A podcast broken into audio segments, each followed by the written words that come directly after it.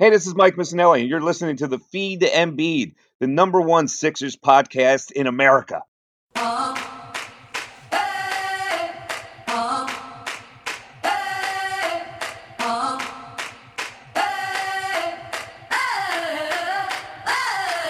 Yeah, 2 1 on his jersey, playing like he's number one.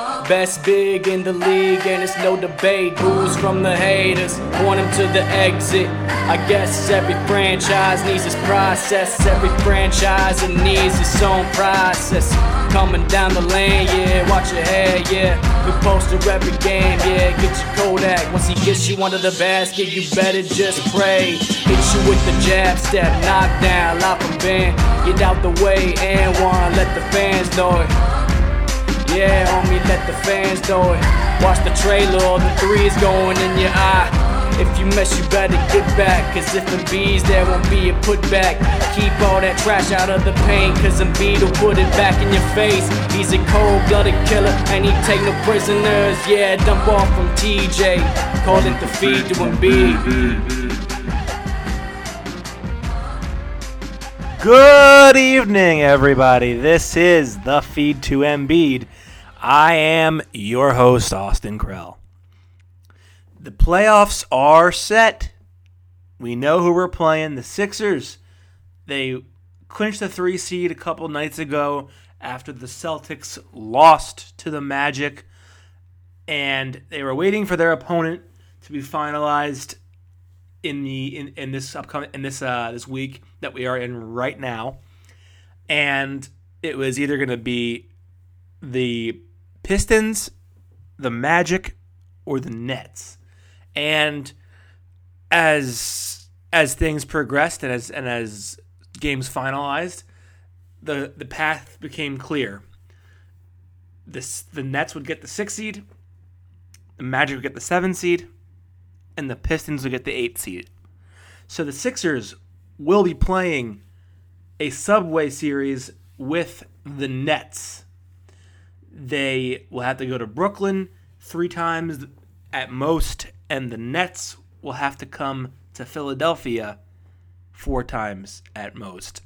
It will have to come to Philly at least twice, and the Sixers will have to go to Brooklyn at least twice. Now, I thought this episode would be best served giving a breakdown and a preview to the series. As you all know, the Sixers played the Nets four times this season because they are divisional rivals, so therefore they do see them four times in a season. First game, the Nets won handily, 122 to 97. Then very next week, the Sixers acquired Jimmy Butler, so it was a different roster. A couple of days later, Jimmy Butler makes a game-winning three-pointer to give the Sixers a win in Brooklyn and tie the season series 1-1. Fast forward a couple weeks later, the Nets win it in Philly 127 to 124 after behind a career night from Spencer Dinwiddie. And then all the way forward to a, a couple weeks ago, the Sixers took care of business in Philly, winning by 13. So here we are, a season series split 2 2, and some are worried. Some are worried about this about this matchup. Me, I could see why you'd be worried. Am I personally worried? No, I'm not.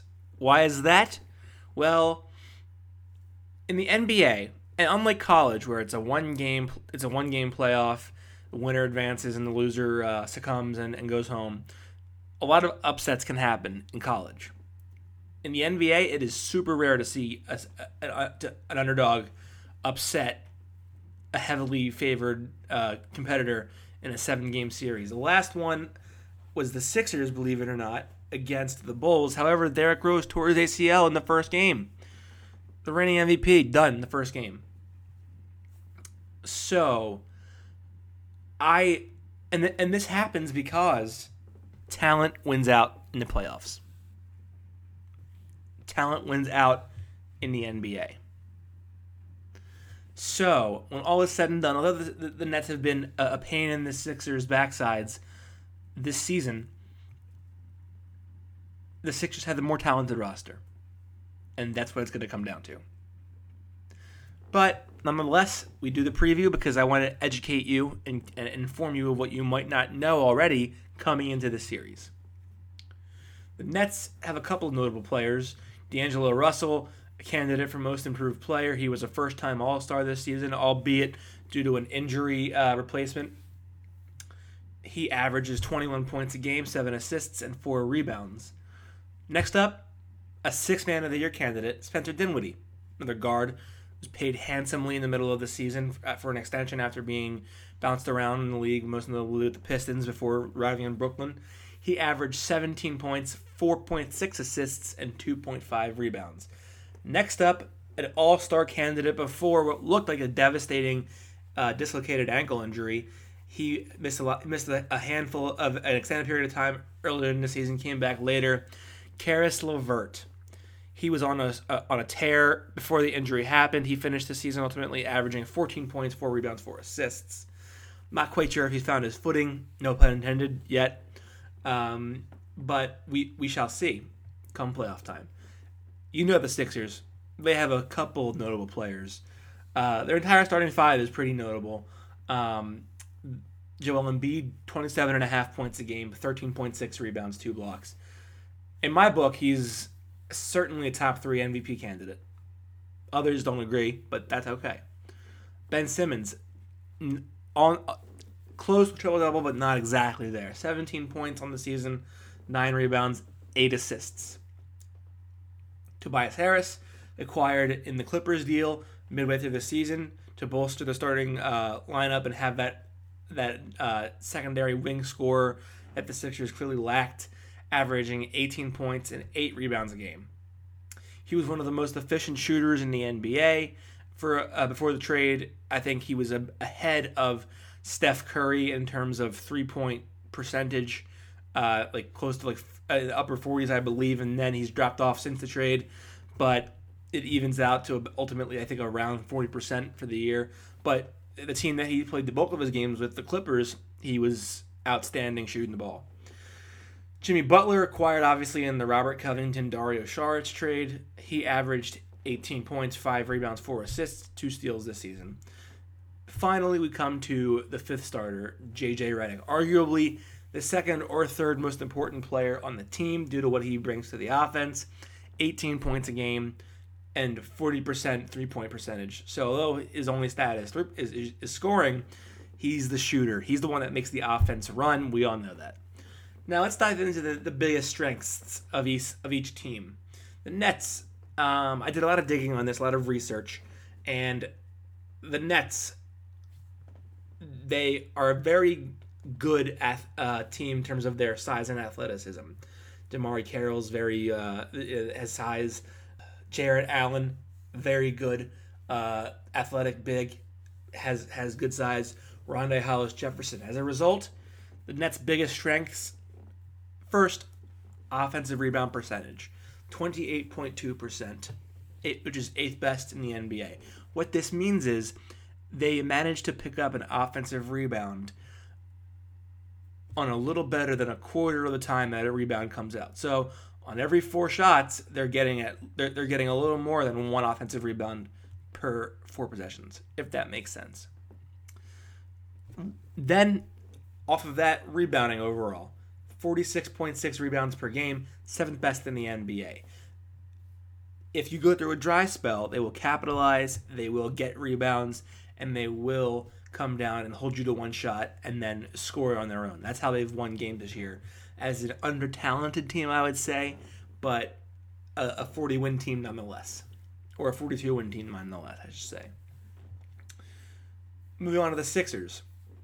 They have a couple of, uh, of strengths. First, points, 115 points a game, seventh best in the NBA. They will put it on you.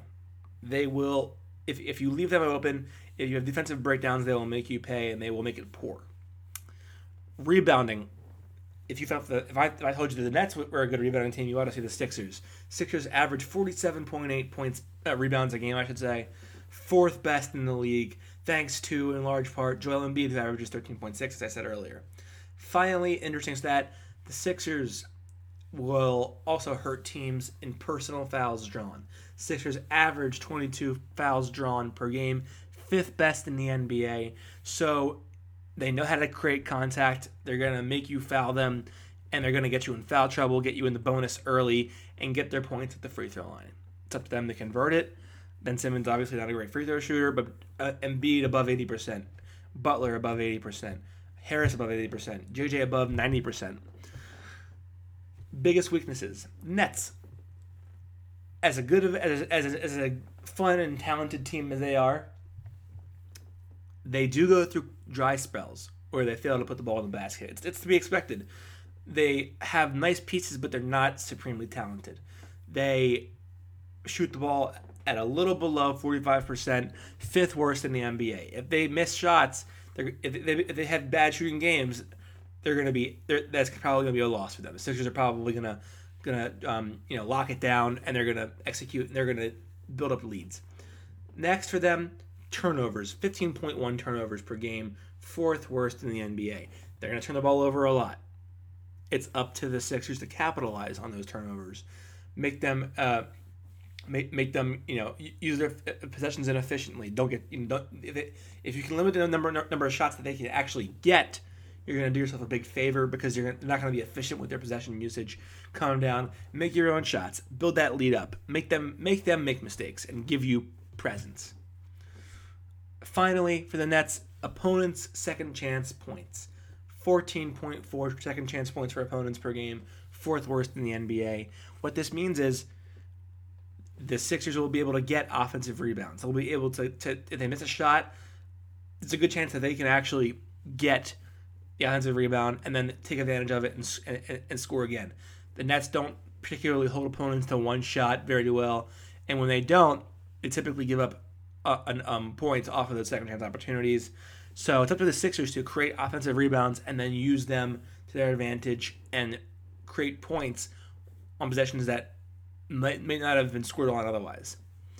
The Sixers' biggest weakness turnovers 14.9 a game, fifth worst in the NBA. Ben Simmons obviously is is is a huge uh, spark plug for this, averaging better than three turnovers per contest with uh, with close to 30, uh, close to 40 minutes played per game. He's gonna turn the ball over. The Sixers a team that they're not cohesive yet. They've, their current starting lineup has played all of 10 games together. They are not. They, they don't know each other that well as terms of players. They, they, they sometimes they miss passes. They cut when other guys are passing, and they turn, they turn the rock over, turn the rock over a lot. It's up to them to take care of the ball and limit those turnovers and make the most out of every possession. Finally, for the Sixers, defensive rating. As we've seen over the last couple weeks, their defense has been very disappointing. Um, they've they've blown games because of their defense. They've given up leads because of their defense. Um, a lot of it's because Embiid's missed time to we'll say it, we'll, we'll call it uh, load management. Although we all know what that means. It's it's that they, they pretty much they knew they were going to be a high seed um, early in February, so they were they wanted to give Embiid time off to nurse a sore knee, um, you know, get himself ready to go for the playoffs. And so the defense, their defense suffered for it, but it was it got to a point where it was so bad that you had to question how much of it was them just you know not trying or Embiid not being there versus okay this is an actual problem. Their defense the defensive rating was 108.9 just average in the NBA. They need to be top 10 as a playoff team. They need to. Um, scouting report. The Nets. D'Angelo Russell, their primary ball handler, their star, is going to turn the ball over. If you pressure him, you double him, he will turn the ball over, averaging 3.2 turnovers per game. Jarrett Allen, athleticism. This is going to hurt the Sixers in terms of their pick and roll rim coverage who are they going to be able to stop it from for stop the alley oop passes to Jarrett Allen for uh, for for easy dunks. I'm not sure how many post moves Jarrett Allen has, but he is known to set a screen, roll hard, and finish a dunk at the rim. Finally, the the the, the Nets guards get hot fast. Um, Russell and Dinwiddie averaged 44.75 points against the Sixers this season they know how to when they get comfortable they score um, what to watch for the nets as i just said russell and Dinwiddie averaged together 44 and a, uh, and three quarters points against Sixers this season. Dinwiddie had a career high 39. Uh, Russell had 38 against Sixers. They, if you get, if you give them space, if you let them get hot and make shots, they're going to be a problem. Next, the Nets three point shooting against the Sixers. It was they shot 38.9 percent on threes this season. The Sixers gave up open looks to them, and Nets made them pay. But a lot of it was coverage of the pick and roll, pick and pop. A lot of it was fast break shooting. A lot of it was getting over screens and letting guys like Joe Harris burn them. For the Sixers, it's cohesion of the starters. Can they figure out a role for Tobias Harris? Can he can he finally feel comfortable during the series? Can he find his his his, his can it click for him? Um, will the defense be on the same page? Will they start to understand each other better as players and really take off? Next, off of that, with that lack of chemistry and cohesion so far, that leads to defensive miscues. Will they mess up switches?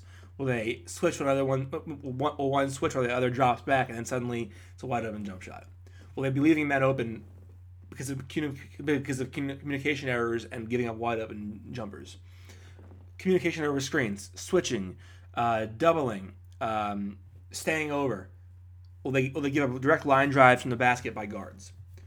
Uh, mismatches? Will they allow guys like JJ Redick to get switched onto and then taken down to the post and then have him get abused late in games? Finally, help.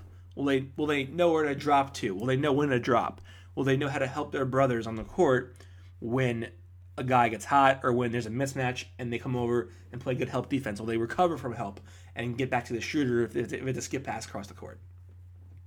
Another one for them. Will they play down to the competition? Will they say, "Oh, we can win this"? Uh, we're not going to respect the Nets. They've been doing that a lot lately. Will they do that and blow a game or two, and then suddenly put some pressure on themselves? Um, or will they say, "You know, what? we have pride. We know who we are. Let's go and take care of business, do our jobs, and come out rolling and blow the Nets off the court"? Most concerning for me, in terms of what to watch for for the Sixers, pick and roll defense. The Sixers pick and roll defense in general has been garbage this year against the Nets, it's been really it's been really uh, concerning. That's with their ability to shoot with their guards in terms of um, Dinwiddie and Russell. Um, you know they they they they have Harris. Uh, sorry, they have Allen set high screens and then just dive. They'll lob it. They'll pull up for two point jumpers. They'll they'll, they'll pop out for threes. Um, against guys like Boban Marjanovic or Greg Monroe or Amir Johnson or whoever the Sixers might have in a, at, at, at the five, they're going to look to find Jarrett Allen over the top for a dunk. So how do they defend that pick and roll? Do they switch it? Do they hard hedge? Do they soft hedge? Do they um, do, do, they, do they just fight through it? Do they do they uh, double over the screen and then have a guy come over from the weak side and, and help as the big crashes and risk getting up a three? I don't know. That's for that's for them to figure out. But how do they defend the pick and roll better? Ultimately, my biggest concern outside of that, the bench. The bench does not score. They average, I think, around 30 points a game on the season, maybe a little higher than that. Do the Sixers. Meanwhile, Spencer Dinwiddie, who averages 17 points a game, is their sixth man. So they so one guy on, on, on the Nets is able to almost uh, half can, can provide um, half of the Sixers bench bench points by himself, and then some, and then you had the rest of the, of the Nets bench. So it's how did the Sixers bench sort of hold their own against the Nets bench? That's a big issue. That's remain that, remains to be seen. Ultimately, I do think that the talent wins out in the end, and the Sixers. If I had to guess, I would say the Sixers win this game, win, win the series in five. I would think it's uh, two and zero oh in Philly, and then one and one in Brooklyn. Go back to Philly, win it there in Game Five. We will be providing post game coverage of all playoff games this spring, um, and we look forward to the to to this awesome time late in the season. This is always where I get most excited about about about the team. I'm always very excited about their wins and and very upset about their losses. But this is where my attention really gets gets Sixers. Um, you know, Sixers mania is where this is when it enters my mind. So We'll be back following game one. I believe it'll be Saturday. If not that, then definitely Sunday. We'll be back after game one. Post game coverage, as always, thank you for tuning in. And I think it calls for a beer to celebrate the playoffs. And what way to celebrate um, the playoffs with a beer with the King Kobra? The King Kobra is a shotgunning tool that makes a perfect shotgunning hole in under a second.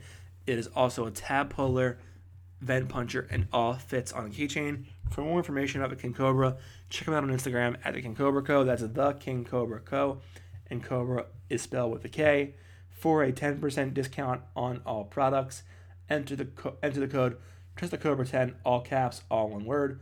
Pick up yours today. The feed to Embiid and his name is protected by U.S. copyright laws. Reproduction and distribution without my written permission is prohibited. Copyright the feed to Embiid 2019. As always, thank you for tuning in to the feed to Embiid. I am Austin Krell. You can find me on Twitter, capital A, capital K, A Krell underscore sports. We'll be back here providing you with post game coverage following, hopefully, a win in game one. As always, be safe, have a great night, and thank you for tuning in.